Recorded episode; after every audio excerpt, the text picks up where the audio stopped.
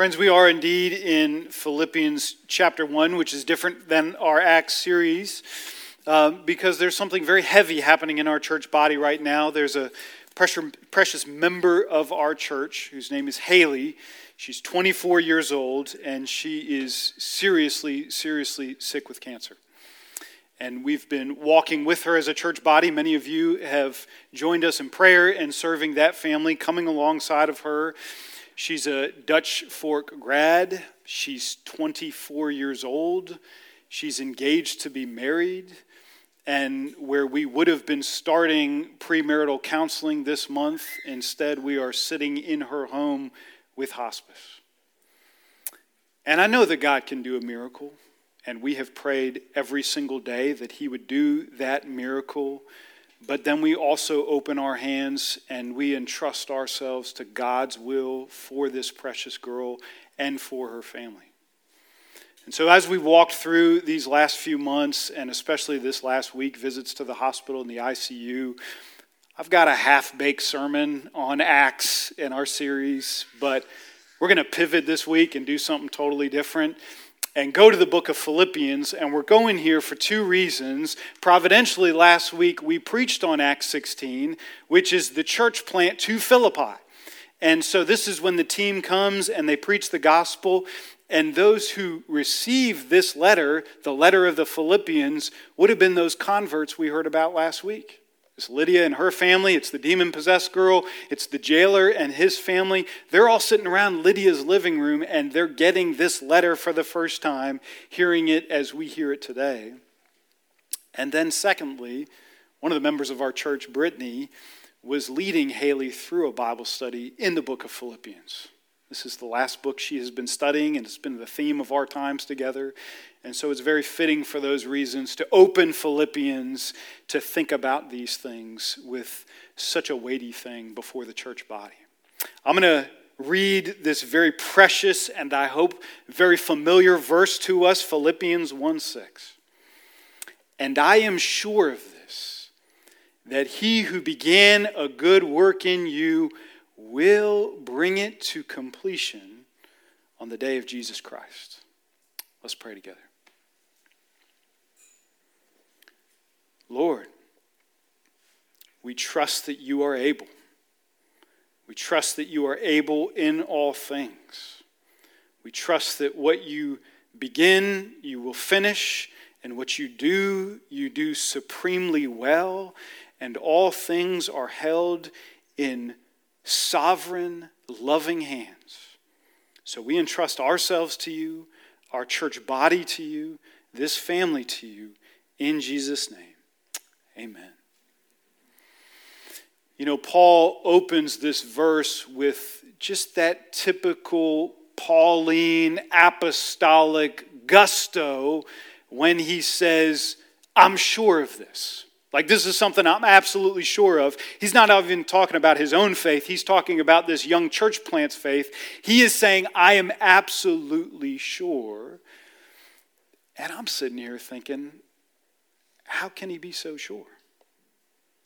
How can he be so sure about this happening in the life of another believer? Where does that confidence come from? Because I don't know about you, but if I'm honest, there are days when my faith feels like the most fragile thing in the world. It's like at my conversion, I was handed this beautiful crystal vase to hold on to and not drop and not let go of. And there are days it looks beautiful and I have it sitting up on my mantle and people say to me, "Man, your faith looks great and you're a pastor and you pray well in public and you have no scandal. That's a good-looking faith." And I think, "Gee, that is a good-looking faith, isn't it?" And then there are days it feels like I'm holding this thing with sweaty palms and I'm crossing obstacles I can't see coming. And it feels like I'm going to drop this thing and break this thing. I don't know about you, believer, but do you struggle with this life of faith? Like, are there those moments, quiet moments, where you have the passing thought, is any of this true? Was there really a historic man, Jesus, who lived and died three days later, got up from the dead with a physical body, breathed again for witnesses to see and touch and eat with? And do we really believe that that same man ascended into heaven and is seated at the right hand of the Father and he attends to this service, watching us even now as we speak? Oh, those moments that we think, can that be true? And is there really something after this life?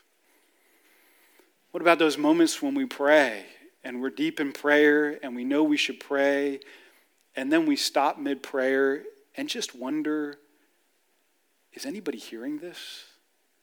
Am I just in the car talking to myself? Have I been doing that all this while? Is there someone on the other side listening to what I pray and I plead? Or those moments when we're neck deep in sin. We're just indulging ourselves in the lusts of the flesh and in materialism and in bitterness and in resentment against another person. And we know it's wrong and we know we should treasure Jesus above our sin. But in that moment, we just have the passing thought, but you know what? I actually like my sin more than I like Jesus right now. And I'm going to apologize for this. And then I'm going to probably do the same thing again and again and again.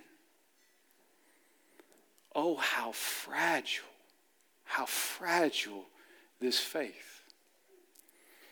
You know, as we saw Haley's decline, the elders in obedience to James 5:14, which says if anyone is sick among us, we should gather the elders, we should go, we should anoint them with oil and we should pray for healing. Your church leadership did that, just that. We, we gathered the elders, we gathered leaders, we went to her home. Many of you were there. And we anointed her with oil and we laid hands on her, and oh, did we pray.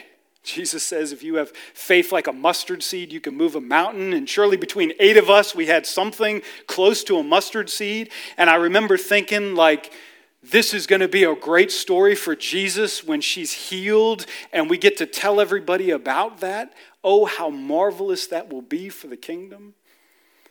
And I think that was the beginning of the steepest part of her decline, and she got sicker and sicker. And I just thought, why do we do that? Why do we get anybody's hopes up? And then I remember going to the hospital room about a week ago and in a room like that, it's all tubes and wires and beeps and doctors coming and going who have doctorate degrees and are far smarter than me. And it's little old me with a ratty Bible and some Trader Joe's flowers, sitting with her, reading from 1 Corinthians 15 what is perishable will be raised imperishable and when we got done praying and I left that room, the devil sorely attacked me and said, Is that all you have? Tired words on a dusty page to offer a girl who will probably die?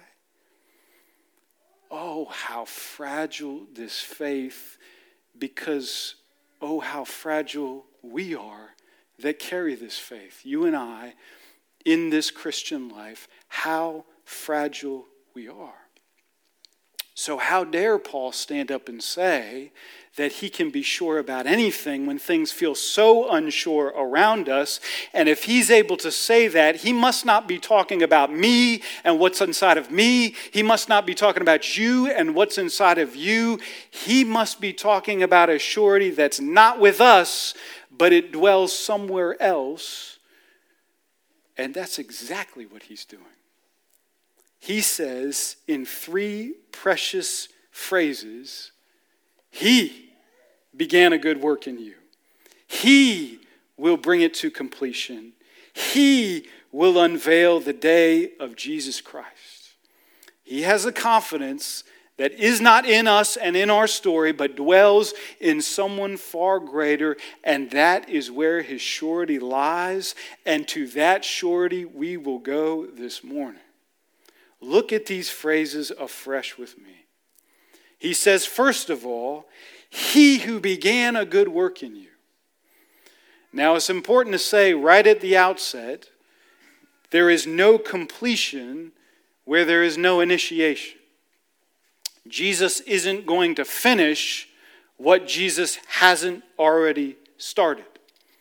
So, this promise in Philippians 1 6, this is not a verse that you can take and just hand to anybody. This can only be applied to those whom God has already begun his precious work. That's the work that he promises he will complete. And what is that good work that God has begun?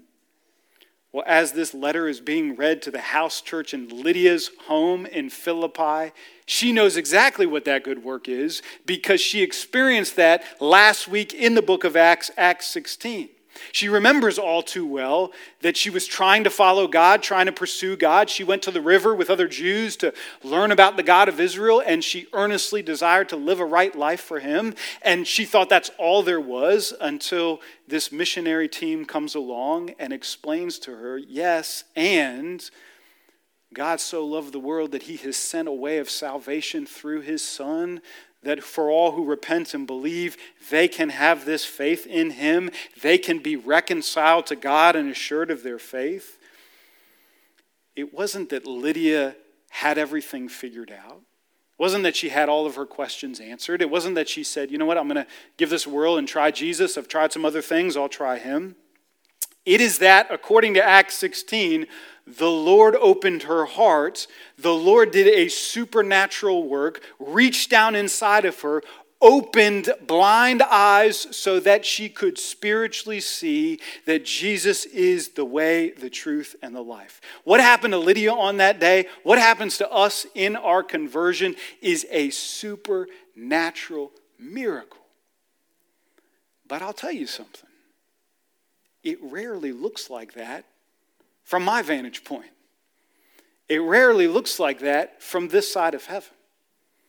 Like when Lydia repented of her sins and trusted in Jesus, there were no fireworks, there was no trumpets, there were no bright lights from heaven.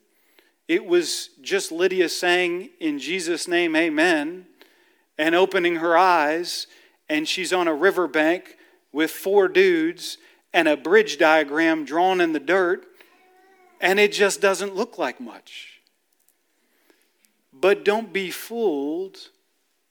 The Bible says all of heaven rejoices. All of heaven celebrates. All of heaven glories in God and in this supernatural work. And why do they do that? Because they know that God has begun a good work, and whatever God does begin, he is going to bring to completion. And this little convert, Lydia, for whom the team is going to leave, and she's going to be left all alone in her home with her family around her, not being sure what she does as a new believer. What should I read? How should I pray? What does worship look like? With all those unanswered questions from heaven, they know that if God has begun a good work in Lydia, she is as good as seated in the heavenly places this is a finished work as far as God is concerned because he has begun that good work. Heaven erupts. We don't know what to do, but heaven celebrates.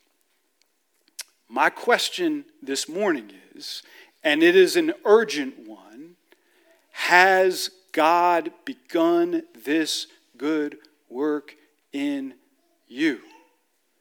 Jesus will not finish what he has not started. Has he begun this good work in you? I ask you if you have felt that sting, that shame, that guilt of sin that drives you away from God and not towards God, and you have the secret thoughts of things you do that nobody else in the world, not anybody sitting around you right now, knows of, and that sin feels like it drives you from God, and I ask you, have you received this way of salvation? That I can come as I am, that I can come in my sin because of the precious work of God in Christ, and I can confess that openly to God, and He receives me and gives me the righteousness of His Son.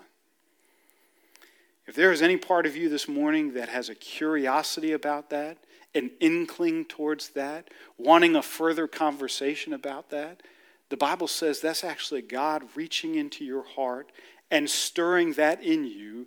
And I beg you, do not wait, but instead speak to someone today about this begun work in you, the good news of the gospel.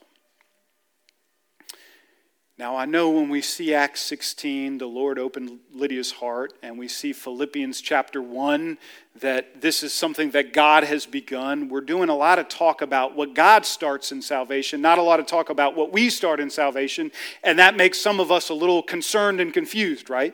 Because I want to know what I've done to start this salvation work. I want to know what I'm contributing to this. And the fact that God is reaching down and opening hearts makes me wonder about the fairness of the gospel. Why does he open this heart and not that heart? Why is he moving towards this person and not that person?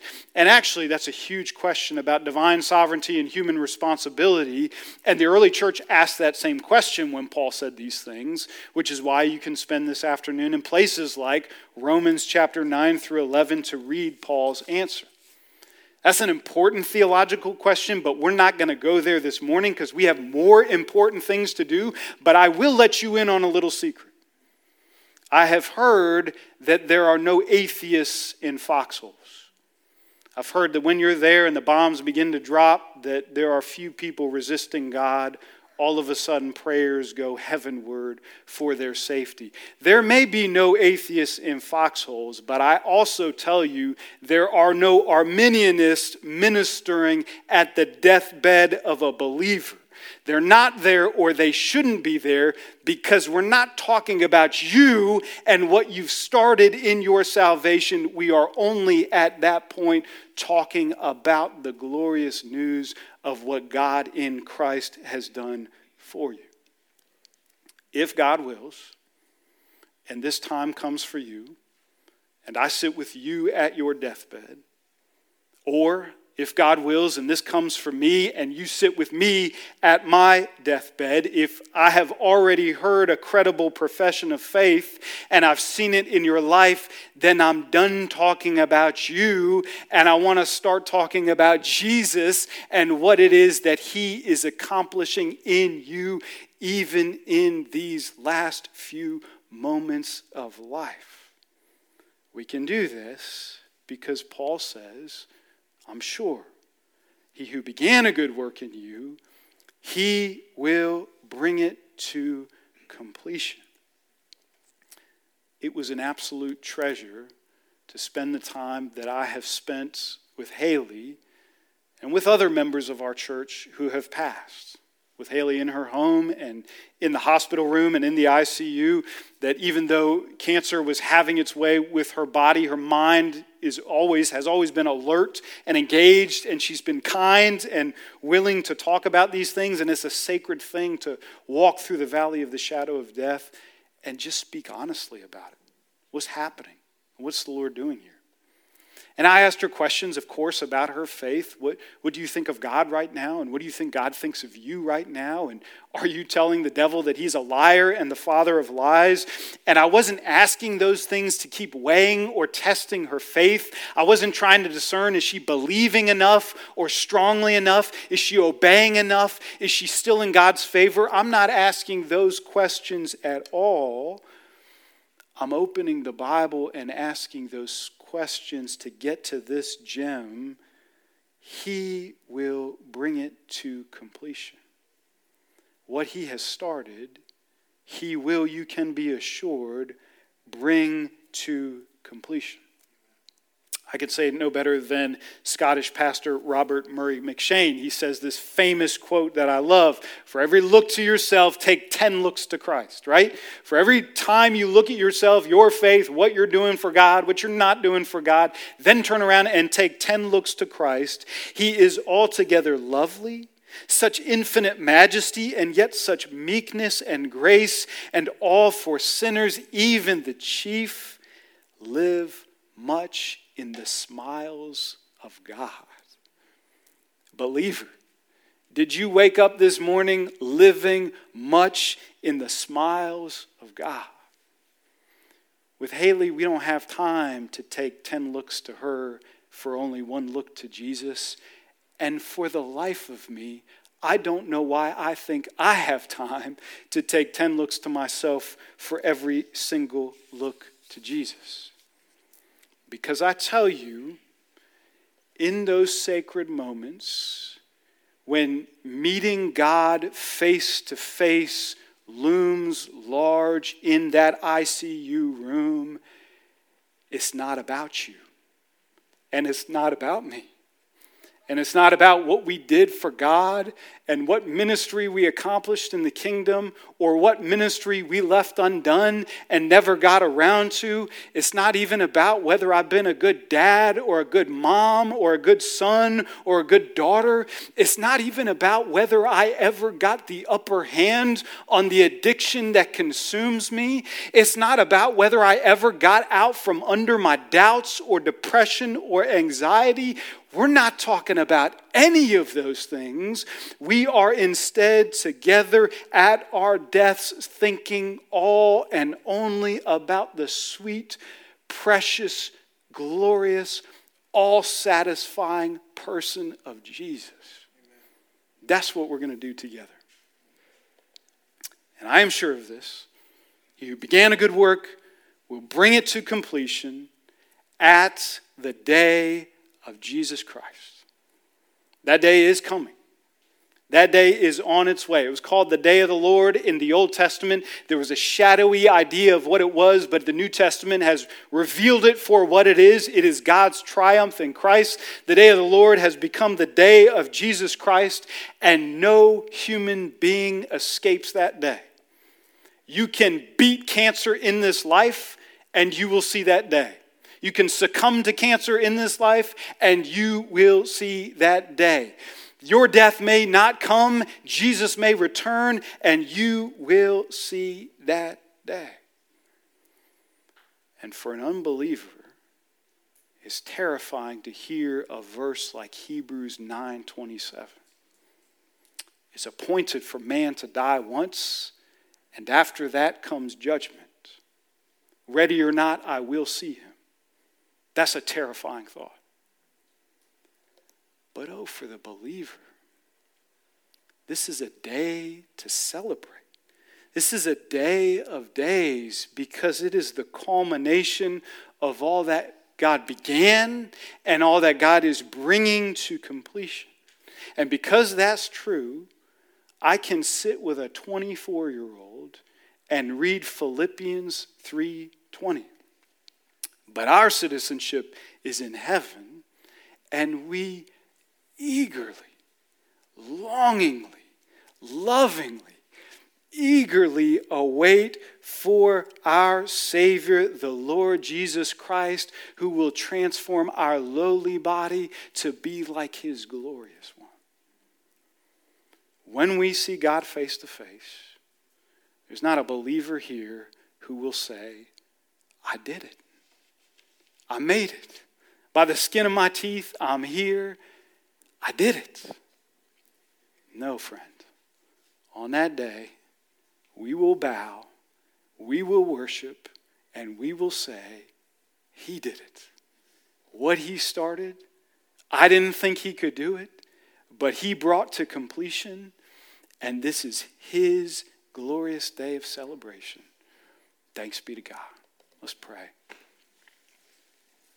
Come, Lord Jesus, come. I pray only that you would tarry for those who are ready to come to repentance, to do just that and know you and run to you. But then we pray for this celebratory day of Jesus Christ when all of us will meet you face to face, and we will know more than we could ever know right now that you who began this work of faith that feels so fickle and feels so fragile is your ultimate victory because you do all things well. I pray that you would bring that day, and I pray that we will celebrate that day in spirit and in truth. We ask in Jesus' name, amen.